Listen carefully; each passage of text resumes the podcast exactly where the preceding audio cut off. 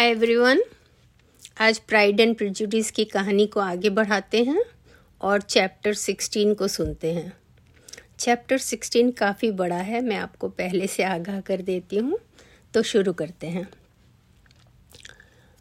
जब युवा पुत्रियों को अपने अभिभावकों की ओर से कोई विरोध नहीं मिला मामा के घर जाने के लिए और मिस्टर कोलिंस एक शाम के लिए मिस्टर और मिसेस बेनेट को छोड़ के जाने के लिए, अपनी ओर से माफ़ी मांग लिए, तब मिस्टर कोलिंस और वो पाँचों बहनें मैरिटन जा पहुँचे।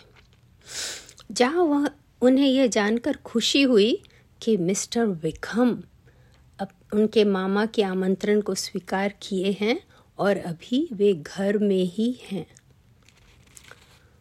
उपरोक्त जानकारी मिलने के बाद जब वे सभी ड्राइंग रूम में बैठ गए तो मिस्टर कोलिंस ने चारों ओर बड़ी प्रशंसा भरी नज़रों से देखा। उन्हें कमरे का आकार और फर्नीचर बहुत पसंद आया और उन्होंने घोषणा की कि उन्हें ऐसा लग रहा है कि वे ग्रीष्म ऋतु के रोजिंग्स के नाश्ता करने वाले छोटे पार्लर में हैं। इस तुलना का कोई महत्व मिसेस फिलिप्स न समझ सकी। पर जब मिस्टर कोलिंस ने उन्हें बताया कि रोजिंग्स क्या है और उसकी मालकिन कौन है और जब मिसेस फिलिप्स ने लेडी कैथरीन के ड्राइंग रूम का वर्णन सुना और उन्हें पता चला कि वहाँ सिर्फ़ एक चिमनी 800 पाउंड की है तो वे इस प्रशंसा की ताकत को समझ पाई। लेडी कैथरीन और उनके भवन की शान का बयान करते करते बीच बीच में कोलिंस अपने घर की प्रशंसा करने लगते और उसमें और क्या क्या सुधार हो रहा है बताने लगते। वे बहुत खुश इस काम में लगे रहे जब तक कि बाकी पुरुष उन लोगों के कमरे में शामिल नहीं हुए। मिसेस फिलिप्स बड़े ध्यान से कोलिंस की बात सुन रही थी। और कोलिंस के बारे में उनकी राय बेहतर होती जा रही थी। उन्हें अपने पड़ोसियों को जितना जल्दी हो सके यह सब बताना था। लड़कियाँ, जो कि अपने कज़िन कोलिंस को सुनने के लिए कतई तैयार नहीं थी, और कुछ भी न करने को होने के कारण एक वाद्य की बहुत ज़रूरत महसूस कर रही थी और अपने प्रतिबिंब को वहाँ रखे चाइना में देख रही थी। इंतज़ार का समय बीत ही नहीं रहा था। आखिर में इंतज़ार खत्म हुआ। जब पुरुषगण अंदर आए और जब मिस्टर विक्रम अंदर आए तो एलिजाबेथ ने महसूस किया कि न तो उसे पहले या न अभी मिस्टर विक्रम की ओर देख उसने किसी विवेकहीन पसंदगी से देखा है। यानी उसे कुछ ऐसा महसूस नहीं हुआ कि वो उनकी ओर बहुत आकर्षित हो रही हो। शायर के जो अफसर थे, वे सामान्यतः बहुत विश्वसनीय, भद्र पुरुष थे और उनमें से सर्वोत्तम ऑफिसर आज के पार्टी में उपस्थित थे। किंतु मिस्टर विक्रम का व्यक्तित्व, चेहरा, चाल ढाल उन सबों से बहुत आकर्षक था। मिस्टर विक्रम वह खुश नसीब इंसान थे, जिनके ऊपर सभी महिलाओं की नज़र थी। और एलिजाबेथ वह खुश नसीब लड़की थी, जिसके पास वह आकर बैठे। और जिस तरह उसने बात करना शुरू किया कि एलिजाबेथ ने महसूस किया कि बहुत ही साधारण और रसहीन विषय को वक्ता अपने हुनर से कैसे रुचिकर बना सकता है? इतने सारे अफसरों के सामने युवा कजिन्स ने मिस्टर कोलिन की ओर ध्यान देना बंद कर दिया। सिर्फ़ मिसेस फिलिप्स उनका हर थोड़े अंतराल में ध्यान रख रही थी और उनके लिए बार बार कॉफ़ी और मफ़िन परोस रही थी। जब ताश का टेबल लगाया गया तो कोलिंस भी खेलने के लिए बैठ गए। मिस्टर विक्रम ताश खेलने नहीं बैठे, वरन एलिजाबेथ और लीडिया के पास जा बैठे, जहाँ उन्हें काफ़ी खुशी से स्वीकार किया गया। प्रारंभ में ऐसा लगा कि लीडिया ही सिर्फ़ उससे बातें करती रहेगी, क्योंकि वह बहुत ही दृढ़ता से बातें करती जा रही थी। किंतु वह लॉटरी टिकट की भी बहुत शौकीन थी और जल्दी ही उसका सारा ध्यान बेट लगाने और प्राइज जीतने में लग गया। इसीलिए मिस्टर विक्रम को एलिजाबेथ से बातें करने का वक्त मिल गया। एलिजाबेथ को मिस्टर विक्रम को सुनना अच्छा लग रहा था, पर उसकी सबसे ज़्यादा उनकी डार्सी के साथ परिचय के बारे में जानने की उत्सुकता थी, जो आपने लास्ट चैप्टर में सुना था। किंतु एलिजाबेथ की डार्सी का नाम लेने की हिम्मत न थी। उसकी उत्सुकता जल्दी ही तृप्त हो गई जब मिस्टर विकम ने स्वयं ही उस विषय को, विषय में बातें करना शुरू किया। मिस्टर विकम ने पूछा कि नेदरफील्ड मैरिटन से कितना दूर है? और एलिजाबेथ के बताने के बाद उन्होंने कुछ हिचकिताते हुए पूछा कि मिस्टर डार्सी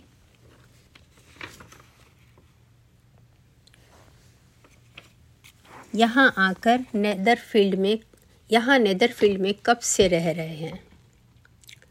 एक महीने से, एलिजाबेथ ने बताया।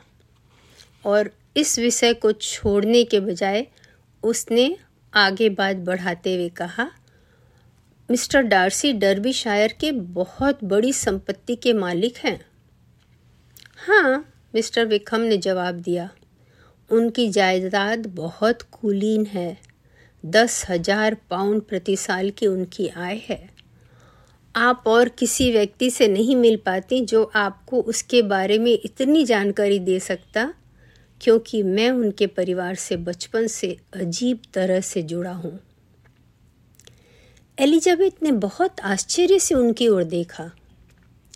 आपको आश्चर्य हो रहा होगा, मिस बेनेट, मेरी बातों पर। जबकि आपने कल देखा था डार्सी ने मेरे अभिवादन का कितना रूखा जवाब दिया था। क्या आप मिस्टर डार्सी से अच्छी तरह परिचित हैं? जितना मैं चाहती हूँ, उतना हूँ, एलिजाबेथ ने हंसकर जवाब दिया। मैं उसी घर में चार दिन रह रही थी जहाँ वे थे, और मैंने उन्हें बहुत रूखा पाया। मुझे अपनी राय आपको बताने का कोई अधिकार नहीं है, विक्रम ने कहा, कि वे रूखे हैं या मिलनसार। न ही मेरे में इतनी काबिलियत है। मैं उन्हें बहुत लंबे समय से और बहुत अच्छी तरह जानता हूँ, इसलिए मेरे लिए बिना पक्षपात के राय देना असंभव होगा।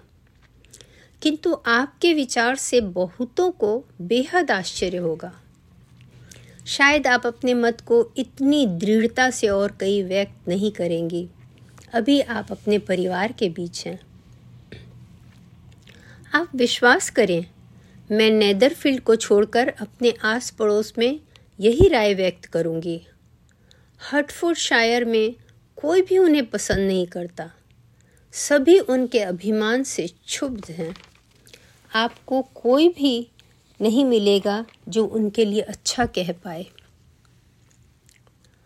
मैं दुखी होने का नाटक नहीं कर सकता, विक्रम ने सोच समझ कर जवाब दिया। उसे या किसी भी व्यक्ति का उसके व्यवहार से बड़े आंकलन नहीं होना चाहिए। बहुत इंटरेस्टिंग डायलॉग है। उसे या किसी भी व्यक्ति का उसके व्यवहार से पढ़े आंकलन नहीं होना चाहिए। दुनिया में सभी उसके संपत्ति और परिस्थिति से प्रभावित होते हैं, या उसके उच्च प्रभावशाली शिष्टता से डर जाते हैं। उसे लोग वैसे ही देखते हैं जैसा वह चाहता है। हालाँकि मैं उसे अच्छी तरह नहीं जानती हूँ, फिर भी मैं उसे अशिष्ट ही समझती हूँ। मिस्टर विक्रम ने सिर हिलाकर समर्थन किया। जब फिर मौका लगा, तब मिस्टर विक्रम ने पूछा, क्या वे लोग लंबे समय तक रहने वाले हैं? एलिजाबेथ ने कहा, मुझे नहीं मालूम। किंतु जब मैं नेदरफील्ड में थी, तब मैंने उनके जाने के बारे में कुछ नहीं सुना। पर मैं उम्मीद करती हूँ कि आप जो शायर में रहने की योजना रखे हैं वह उसके आसपास रहने से बदल नहीं जाएगा। ओ नहीं, मैं मिस्टर डार्सी के द्वारा भगाया नहीं जा सकता। अगर वे मुझसे नहीं मिलना चाहते हैं तो उन्हें जाना पड़ेगा। हम दोनों का रिश्ता अच्छा नहीं है, और मुझे उससे मिलकर बहुत दुख होता है।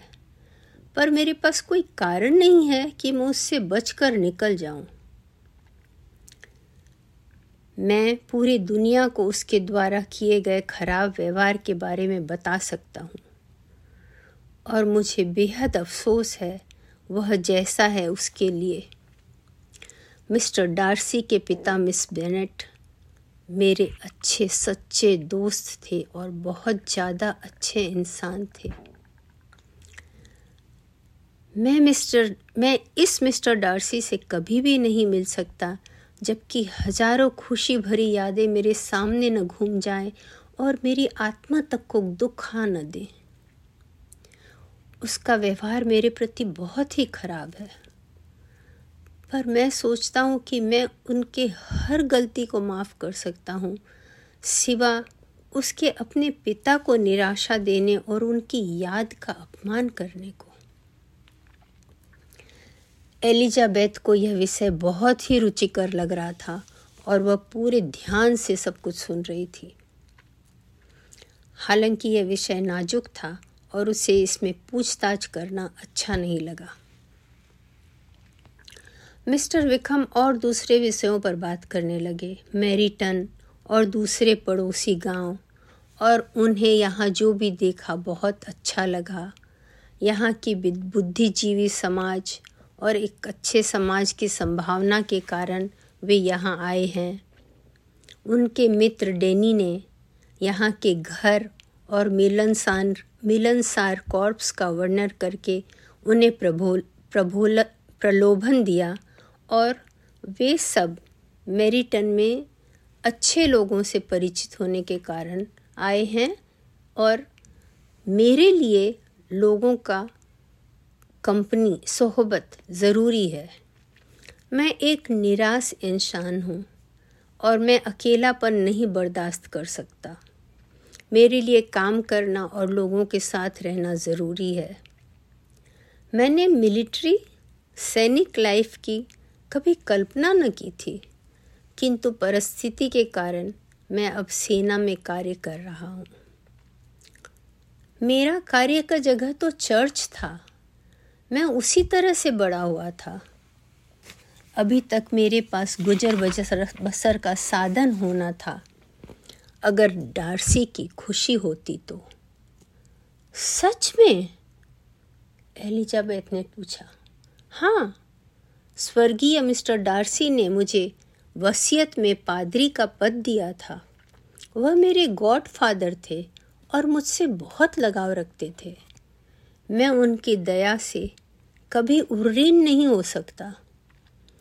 उन्होंने मेरे लिए बहुत कुछ रखा था, किंतु बाद में जब वर्तमान पादरी की मृत्यु हो गई और इस एक नए पादरी की ज़रूरत हुई तो उसे और किसी को दे दिया गया।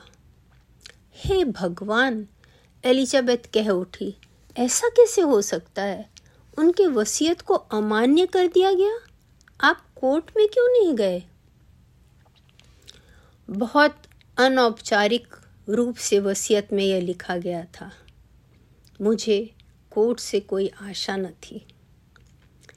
एक चरित्रवान इंसान कभी भी उस इरादे को शक नहीं करता, किंतु इस मिस्टर डार्सी ने उसे शक की नज़रों से समझा या उसे सिर्फ़ सर्तिया सुझाव माना और बताया कि मैंने अपने खर्चीलेपन और विवेकहीनता के कारण उसे खो दिया है। यह सच है कि पादरी का पद दो साल पहले खाली हुआ था और यह भी सच है कि मैं उस समय उस उम्र को प्राप्त कर चुका था कि मैं इस पद को संभाल सकूँ, जब उसे दूसरे व्यक्ति को दे दिया गया। यह भी उतना ही सच है कि मैंने वास्तव में ऐसा कुछ भी नहीं किया था कि मुझे यह पद छोड़ना पड़े। मैं थोड़ा क्रोधी हूँ और हो सकता है मैंने उसके सामने उसके ही बारे में मैं क्या सोचता हूँ बताया हो। पर इसके अलावा मुझे और कुछ याद नहीं। हम दोनों बिल्कुल अलग किस्म के हैं और वह मुझसे नफरत करता है। यह तो बहुत ही चौंकाने वाली बात है, एलिजाबेथ ने कहा। उसका तो सर्वजान जानिक रूप से अपमान करना चाहिए। कभी न कभी ऐसा होगा, पर मेरे द्वारा नहीं विक्रम ने कहा। जब तक मैं उसके पिता को नहीं भूल पाऊँगा, तब तक मैं उसे उघाड़ नहीं पाऊँगा। एलिजाबेथ की नज़रों में मिस्टर विक्रम की इज़्ज़त बढ़ गई और उसे लगा वो और भी ज़्यादा हैंडसम लग रहे हैं। एलिजाबेथ ने पूछा, पर उसका उद्देश्य क्या था? किस कारण से उसने इतना क्रूर बर्ताव किया?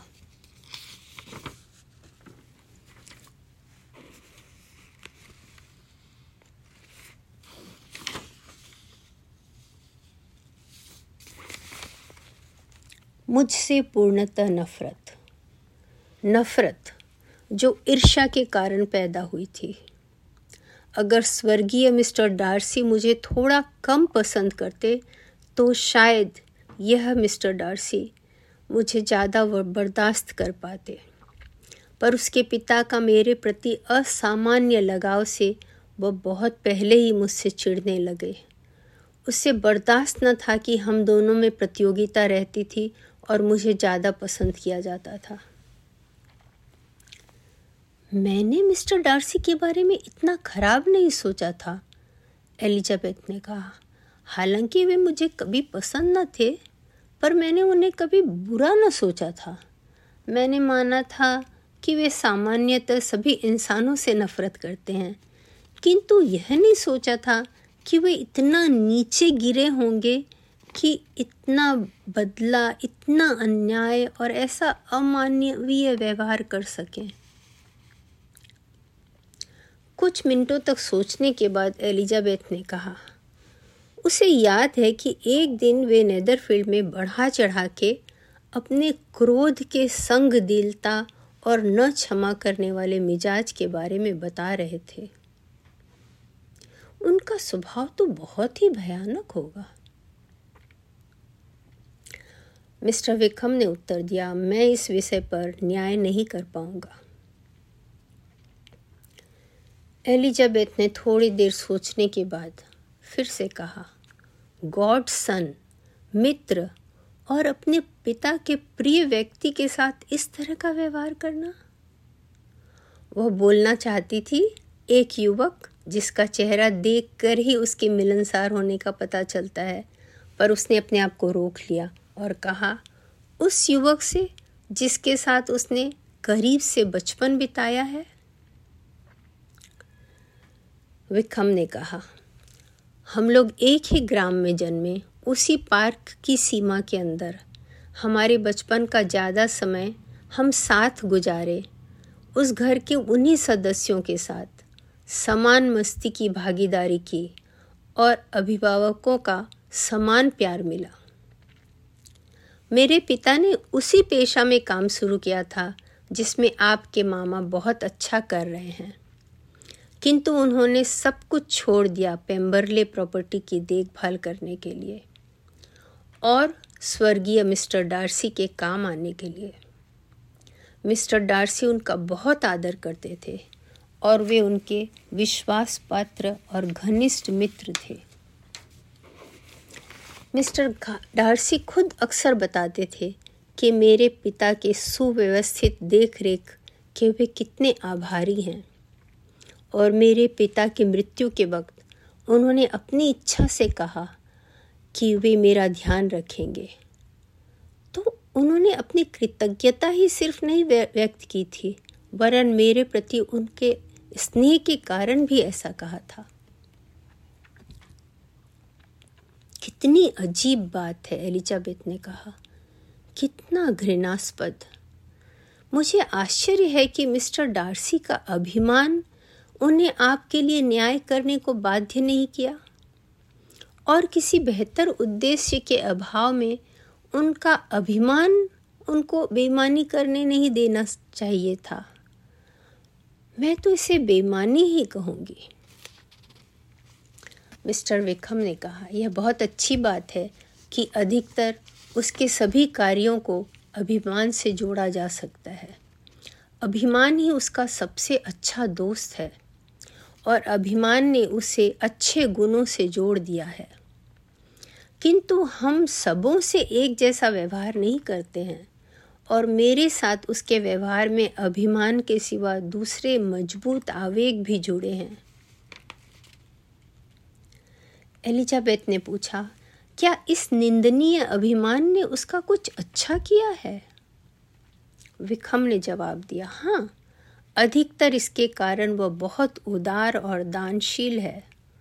वह बहुत उदारता से पैसा देता है, बहुत आवाभगत करता है, अपने किराएदारों की बहुत मदद करता है और जो गरीब हैं, उनको भी बहुत छूट देता है। पारिवारिक गर्व, पुत्र होने का गर्व, क्योंकि उसके पिता ने जो कुछ किया, उस पर उसे बहुत गर्व है। उसके कारण वह ऐसा करता है। अपने परिवार की इज़्ज़त में कमी न आए, अपने संपत्ति की लोकप्रियता में कमी न आए पेम्बरले हाउस का प्रभाव दबदबा बना रहे। ये सब उसके महत्वपूर्ण उद्देश्य हैं। उसमें भाई होने का बहुत गर्व है और भाई का प्यार भी है। इसीलिए वह अपनी छोटी बहन के लिए बहुत दयालु और सतर्क अभिभावक है। और उसके बारे में आप हमेशा सुनेंगी कि वह सबसे अच्छा और ध्यान रखने वाला भाई है। एलिजाबेथ ने पूछा, मिस डार्सी कैसी लड़की हैं?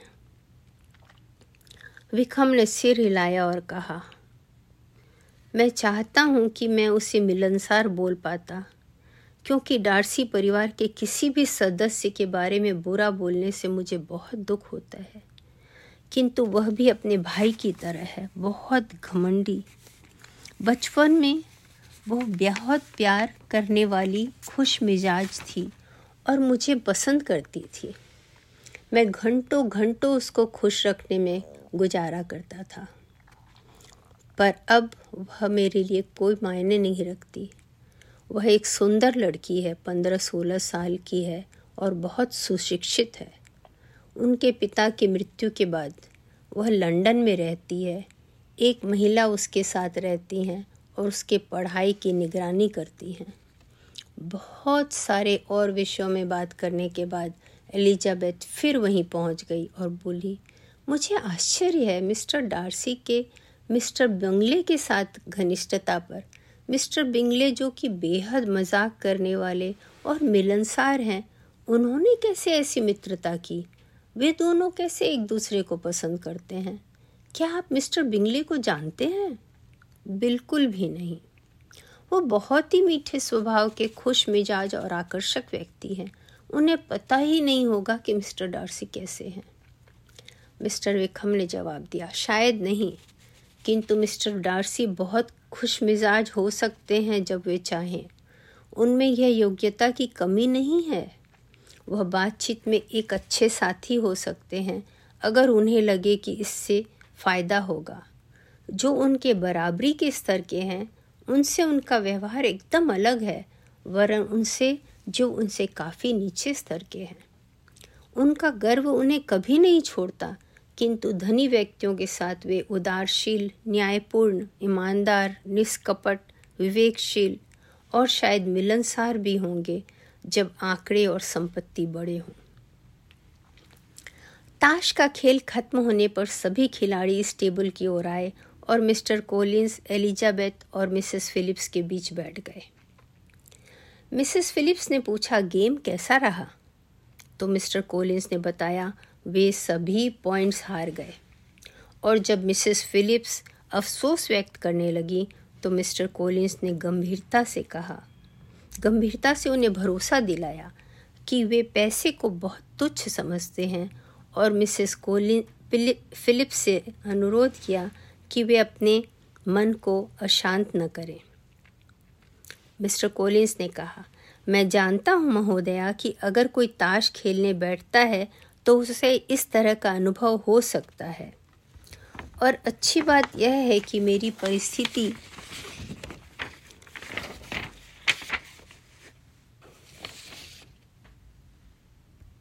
कुछ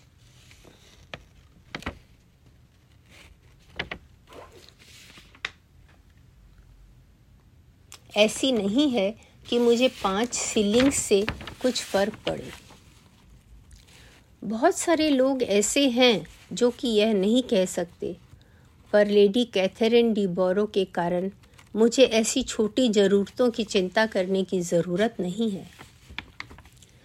मिस्टर विक्रम का ध्यान मिस्टर कोलिंस की ओर आकर्षित हुआ और थोड़ी देर उसे गौर से देखने के बाद उसने एलिजाबेथ से पूछा कि क्या उसके रिश्तेदार डी बोरो के परिवार से अच्छी तरह परिचित है?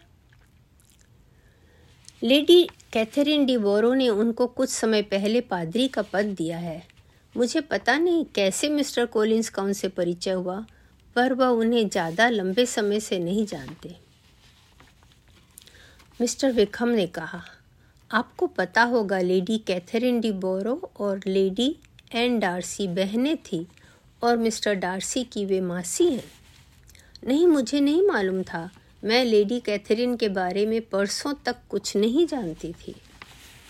उनकी पुत्री मिस डी बोरो बड़े संपत्ति की मालकिन बनेगी और विश्वास किया जाता है कि वह और डार्सी शादी करके दोनों संपत्ति को जोड़ लेंगे। यह समाचार सुनकर एलिजाबेथ मुस्कुरा उठी। वह मिस बिंगले के बारे में सोच रही थी। जो व्यर्थ ही मिस्टर डार्सी का ध्यान आकर्षित करने की कोशिश करती रहती थी। उनकी बहन की व्यर्थ ही इतनी प्रशंसा करती थी और मिस्टर डार्सी की भी इतनी प्रशंसा करती थी, जबकि मिस्टर डार्सी का पहले ही विवाह और किसी से निश्चित है। मिस्टर कोलिंस एलिजाबेथ ने कहा, लेडी कैथरीन और उनकी पुत्री की बहुत प्रशंसा करते हैं। किंतु उनके बातों के ज़िक्र से मुझे ऐसा लगता है कि उनकी वफादारी उन्हें गुमराह कर रही है और वास्तव में ये बहुत घमंडी और हटी औरत हैं। विक्रम ने जवाब दिया, मैं समझता हूँ कि लेडी कैथरीन में ये गुण बहुत बड़े अनुपात में है। मैं उन्हें बहुत सालों से नहीं देखा, पर मुझे याद है वे मुझे कभी अच्छी नहीं लगी। उनका व्यवहार बहुत तानाशाही और असभ्य है। उनकी प्रसिद्धि है कि वे बहुत समझदार और चतुर हैं, पर मैं सोचता हूँ कि लोगों की, उनके प्रति यह राय कुछ हद तक उनकी संपत्ति और ओहदा के कारण है और कुछ उनके अधिकार पूर्व व्यवहार के कारण।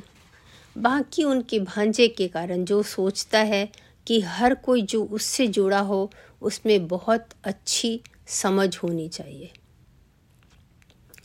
एलिजाबेथ ने सोचा था कि विक्रम ने बड़े विवेकपूर्ण विवरण दिया, लेडी कैथरीन का। दोनों बातें करते रहे और दोनों बातें करके संतुष्ट थे।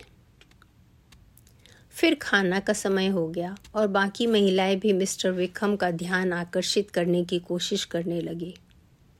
इतना शोरगुल में किसी, कोई भी उनकी बात सुन नहीं पा रहा था, पर मिस्टर विक्रम की शिष्टता से सभी प्रभावित हुए। सबों को ऐसा लग रहा था वे जो भी बोले अच्छा बोले, जो भी किए, बहुत अनुग्रहपूर्ण किए। एलिजाबेथ के दिमाग में विखम घूम रहा था। वह और कुछ सोच ही नहीं पा रही थी, सिवा विखम के या उसने जो भी कहा। उसे लीडिया लगा, उसे विक्रम के बारे में बात करने का एक मिनट भी अवसर नहीं मिला कोच में, क्योंकि लीडिया लगातार बोले जा रही थी कि कौन सा लिकट लॉटरी का टिकट उसने जीता और कौन सा वो हारी।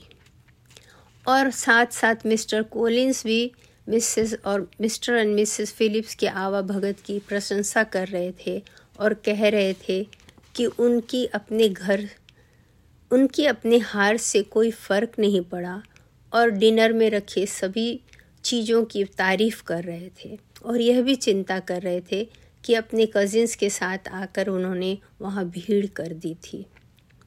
उन्हें और भी बहुत कुछ कहना था, पर तब तक वे सभी लॉन्ग बॉर्न पहुँच गए। आज का चैप्टर यहीं ख़त्म होता है। यहाँ पर और नए नए करेक्टर्स का चरित्रांकन किया गया है।